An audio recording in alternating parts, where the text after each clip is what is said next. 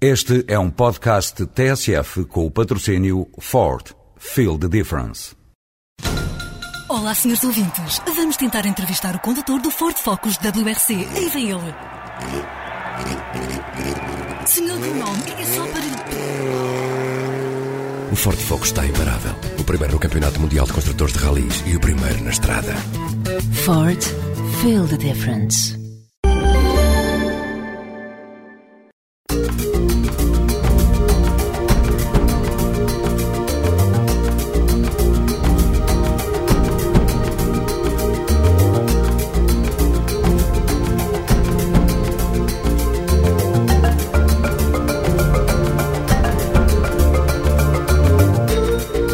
Pare, escute e olhe à sua volta.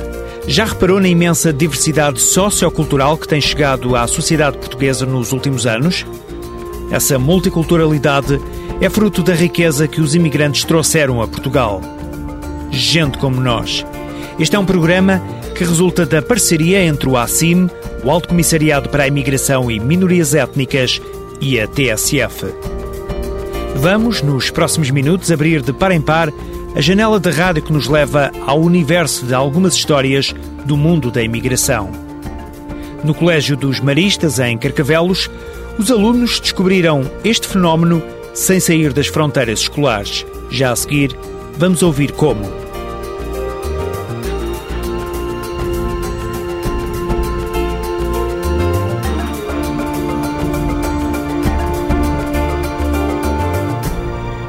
Começamos a edição desta semana de Gente Como Nós a falar de jornalismo pela tolerância. É esta a designação do prémio promovido pelo ACIM, o Alto Comissariado para a Imigração e Minorias Étnicas. Este prémio tem como objetivo de premiar os melhores trabalhos jornalísticos que no último ano tenham abordado, claro, o tema da imigração e das minorias étnicas. É a quinta edição do prémio Jornalismo pela Tolerância, mas este ano é você quem decide. O ACIM convida o público em geral a decidir. Até ao dia 11 de maio, pode votar no site www.acim.gov.pt nos melhores trabalhos de televisão, rádio e imprensa escrita produzidos em Portugal. A votação online está disponível, relembro, até ao dia 11 de maio. Durante o ano de 2006 foram monitorizados os trabalhos de rádio, de TV e de imprensa. O júri selecionou as melhores peças em cada categoria para irem a concurso. Serão atribuídos quatro prémios, um por categoria e um grande prémio para o melhor trabalho de entre todas as categorias. Prémio Jornalismo pela Tolerância. Este ano é você quem decide. Uma descoberta aos 14 anos. Um grupo de alunos do nono ano de um colégio da linha do Estoril descobriu, através de um trabalho de grupo, que nem todos vivem nas mesmas condições. A jornalista Cláudia Timóteo foi ver o trabalho. Nós, os alunos do nono ano, pesquisamos, procuramos compreender e refletimos. Queremos um mundo global, mas justo. Este é o apelo de 10 dos 150 alunos do Colégio Maristas de Carcavelos. Eles fizeram um trabalho de grupo e, sem sair das fronteiras da escola, descobriram novas realidades. Os professores propuseram-nos a ideia, depois das, das, notícias que surgiram nos noticiários em agosto, setembro de 2006, sobre o enorme número de imigrantes que chegavam à costa das Canárias, de Itália, não sei E então decidiram propor-nos este trabalho para nós ficarmos a conhecer um bocadinho melhor dessa realidade que se passava o nosso trabalho foi chocar as pessoas, foi mesmo conseguir lutar para que elas vissem que o mundo delas não é o mundo de toda a gente. E há realmente uh, outros países onde as crianças não têm o que elas têm, as pessoas não, não, vivem como nós vivemos. E eu acho que a ideia principal deste trabalho era realmente alertar e conduzir as pessoas de forma a que elas percebessem que têm que ajudar, tem que haver mudança, tem que haver uma, pronto, uma globalização. Tem que, é importante haver igualdade de direitos e isso tudo, tem que haver igualdade de Portanto, as coisas que nós temos, como elas devem ter, devem viver da mesma forma, com as mesmas condições, e acho que a ideia principal é essa, alertar para a igualdade dos países todos. Depois de realizarem o trabalho, partilharam-no com toda a escola, através de uma exposição de cartazes. O que é afinal a globalização? Porque partem todos os dias milhares de pessoas de África a caminho da Europa. Porque é que os países ricos estão cada vez mais ricos e os pobres cada vez mais pobres? E o que é que cada um de nós pode fazer para marcar a diferença.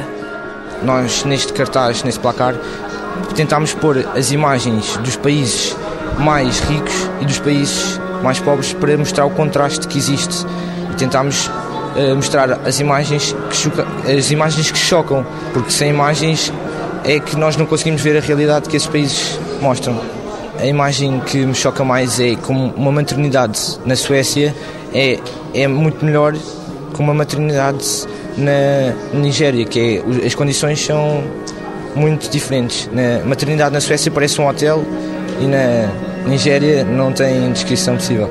Eu acho que me entristece muito uh, ver crianças com, com pratos vazios e sem nada para comer e depois outras uh, comer, comem doces até demais. Há problemas de obesidade mesmo muito grandes, cada vez mais.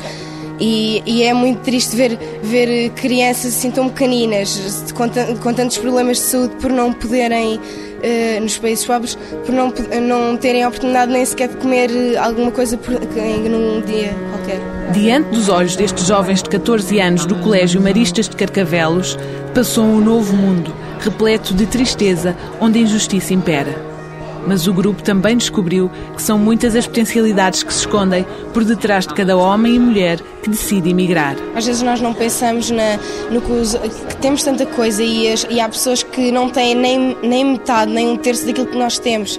E é muito triste depois constatarmos neste trabalho, podemos constatar muito, isso muito mais, porque há, há, se calhar não tínhamos tanta essa ideia de que nos países pobres se sofria muito mais do que sofre. Descobrimos que são países com algum potencial económico, mas que por não terem as pessoas certas não, não se conseguem desenvolver. São países com um PIB per capita muito baixo, com uma população jovem e ambiciosa. E quando toca a ser generoso, os estudantes colocam-se logo na linha da frente.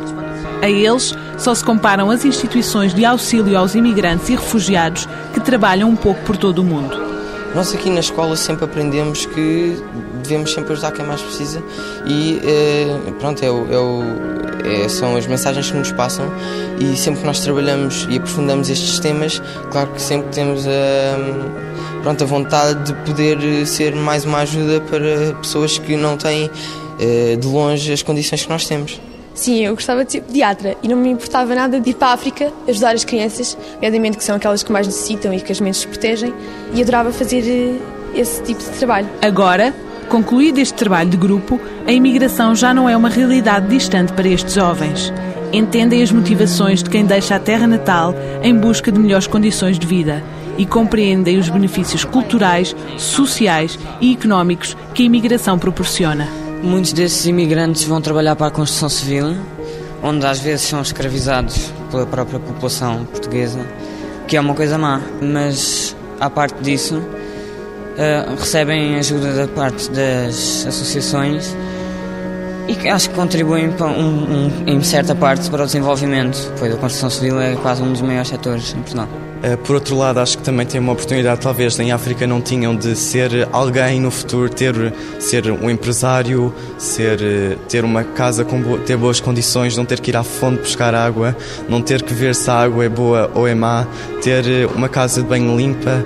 Acho que isso também é para eles, talvez para, para as pessoas que vêm da África, o objetivo não é ser ricos, nem é ter muito dinheiro, nem poder uma, nem ter os filhos num colégio, mas sim ter as, as básicas condições de vida que para eles, para nós, é uma coisa que nem sequer pensamos nisso, mas para eles é o objetivo máximo. Para além da pesquisa na internet e dos jornais e revistas que consultaram, os alunos do nono ano do Colégio Maristas de Carcavelos leram excertos do livro Passaporte para o Céu, do jornalista Paulo Moura. Um retrato, na primeira pessoa, da situação calamitosa das populações deslocadas da África subsaariana, que aguardam uma oportunidade para entrar na Europa a partir de Marrocos. Todos os dias. Há pessoas, há pessoas que fazem tudo para atravessar. Há pessoas que escondem-se na parte de baixo dos caminhões, no meio das rodas, vão agarrados ali para conseguir passar sem ninguém ver. Muitas vezes a polícia apanha-os, atira-os de lá e prende-os. Era isso que eu vi. Outros vêm numa motinha pequena e mal o barco chega à, à terra, abre-se a porta do barco, eles saem de moto a toda a velocidade para ninguém os apanhar e saem para ali fora tentar ser apanhados, passar pela polícia, pela fronteira, por tudo. Todos os dias inventam coisas novas para tentar chegar à Europa. Do outro lado, em Marrocos, ao pé de Tanja, uma cidade uh, na, na costa, havia uma floresta onde estavam milhares e milhares de pessoas à espera para conseguir migrar. africanos que vinham de todos os países da África, faziam centenas ou milhares de quilómetros para chegar ali, grandes partes do, percurso faziam a pé, outros tinham que pagar a vários máfias de vários géneros, demoravam meses uh, para conseguir chegar até ali, e depois estavam todos refugiados nessa floresta, à espera de conseguirem atravessar as tais pateras para, para a Europa. Uh, e essa floresta não havia casas, nem tendas, não havia nada, as pessoas não tinham roupa, não tinham comida, estavam a morrer à fome, doenças, ao frio, apanhar chuva, e nessa floresta viviam pelo menos 3 mil pessoas. Os alunos não só leram certos do livro de Paulo Moura, como tiveram a oportunidade de escutar, de viva voz, histórias que pensavam que só existiam em filme. Eu pessoalmente gostei imenso das descrições que o Paulo Moura fez. Uh, é, pronto, é fascinante ver alguém que esteve naquelas condições ao pé de pessoas que nós nunca imaginamos, nunca vamos imaginar estar ao, ao lado delas e acho que foi, acho que adorava ter mais experiências destas. Aquelas histórias que nós achamos que é só, só dos filmes, mas de facto ver alguém que de facto as viveu é, com tanta é naturalidade também. É, é, é, é chocante. É, porque ele está a dizer uma realidade que nós nunca nunca imaginámos, porque pensámos, ah, aquilo é um filme, o que ele está a dizer não é verdade, não, não pode estar a acontecer, mas, mas é mesmo, é mesmo verdade. Maria Teresa Tito Moraes, do Conselho Português para os Refugiados, outra convidada deste encontro, testemunha diariamente a curiosidade e o entusiasmo dos jovens. Nesta faixa etária é extraordinário não só a curiosidade que os alunos têm, como eh, as experiências já e os conhecimentos eh, eh, que, que, que, estão patentes nas intervenções que fazem. E, e, eu penso que isto é mérito não só de, de, dos conselhos escolares, dos professores particularmente e também um pouco da sociedade civil de mostrar que a escola tem que ser mais aberta e tem que ser mais interventiva e ter melhor conhecimento do que se passa no mundo. Foram muitos os desafios e os alertas deixados a estes jovens de 14 anos. O Alto Comissário para a Imigração e Minorias Étnicas, Rui Marques, lembrou que todos somos potenciais migrantes e que todos merecemos igual respeito. Não esqueçam nunca mais esta, esta relação. É que por cada imigrante, cada estrangeiro que nós temos entre nós, temos 10, 10 portugueses são imigrantes no estrangeiro.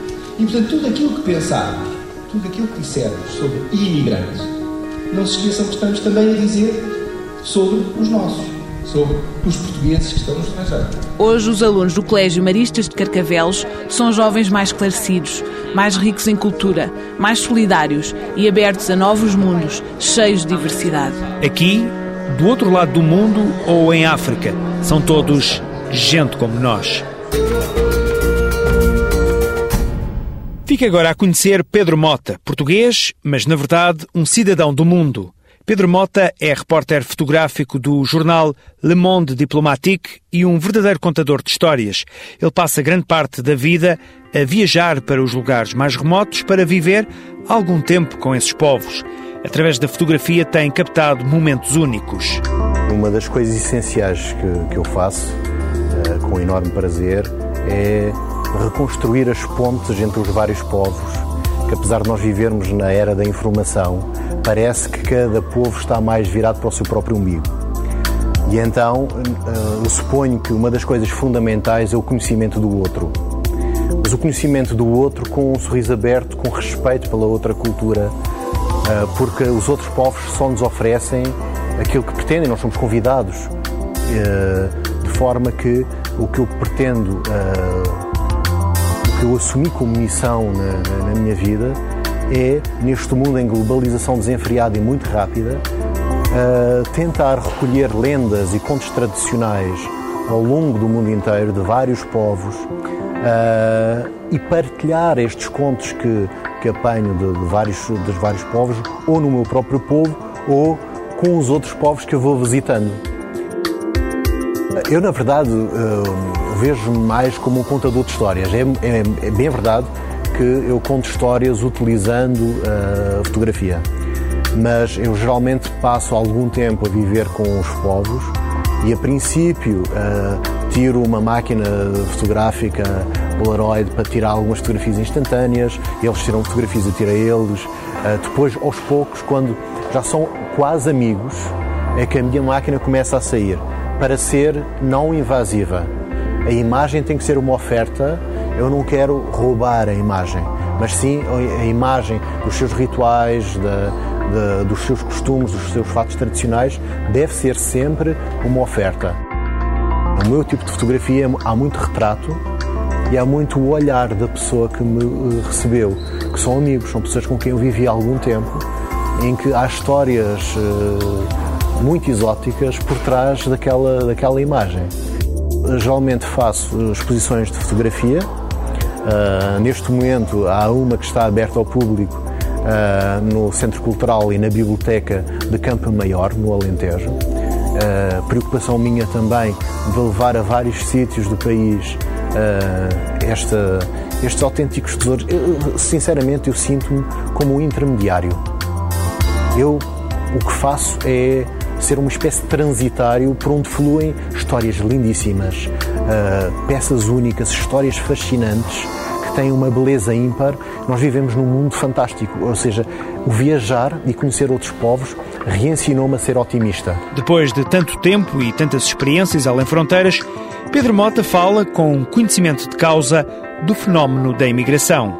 Eu acho que Portugal vai ser um novo Brasil dentro de pouco tempo porque a fusão entre tantos modos de viver, em que cada povo traz uh, uma riqueza tão grande para ofertar e para, como se fosse ser um tecido com várias, vários fios de cores diferentes, acho que nós vamos viver numa sociedade muito mais aberta. Há realmente problemas de integração, que há problemas, às vezes parece que nós, nos, nós portugueses nos esquecemos que nós próprios somos um povo de imigrantes e que uh, não gostaríamos que os nossos avós ou que os nossos pais ou que os nossos tios que estão em França ou na Alemanha ou no Brasil ou nos Estados Unidos tivessem um tratamento que eu às vezes eu vejo dar. Ou seja, não são tudo rosas, mas é verdade que eu sou otimista, mas eu acho que ainda são essencialmente rosas. Eu sinto a necessidade de ser atuante isto é aprender cidadania. E eu acho que a cidadania é algo que todos nós devemos, cidadãos desta, desta altura em que o mundo está doente, padece de vários males, cada, o mundo, eu sou otimista porque acredito que as pessoas em geral são bem intencionadas e que em geral as pessoas querem aprender. A maior parte dos erros que eu tenho visto, e tenho visto muitos erros infelizmente neste mundo, é por desconhecimento por ignorância mais do que propriamente por uma maldade premeditada. É essencialmente erros por, por este desconhecimento. Daí que eu acho que a vertente de uh, assumir ser um construtor de cidadania é algo que desde há uns anos para cá uh, me move. Eu acho ser extremamente importante que nós todos, a população em geral, cada um, cada gota que faz o oceano, evolua, se torne mais culta, mais informada, de forma a não poder ser manipulada. E aí o mundo vai de certeza ser melhor. O serviço de tradução telefónica pode ajudá-la a ultrapassar a barreira da língua. Marque 808 257 257. Através deste serviço, o ACIM, dotado de uma bolsa de tradutores intérpretes de 60 idiomas diferentes, fornece os meios que permitem, num formato de conferência telefónica, o diálogo em simultâneo entre as instituições, o tradutor e o imigrante.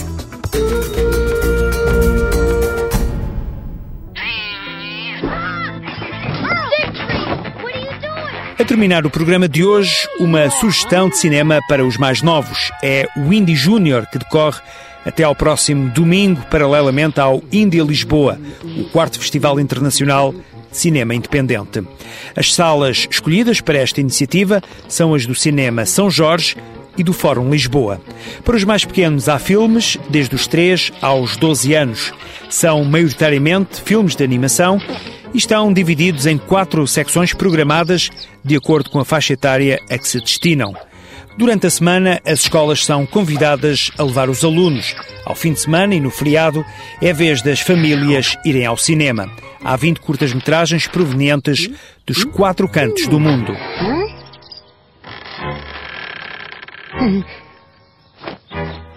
Ponto final nesta emissão de Gente Como Nós, no espaço de rádio fruto da parceria entre o ACIM, o Alto Comissariado para a Imigração e Minorias Étnicas e a TSF. Gente Como Nós é um programa produzido pela PGM, Projetos Globais de Média. Podem ser enviadas críticas e sugestões para o endereço eletrónico gentecomonós.pgm.pt.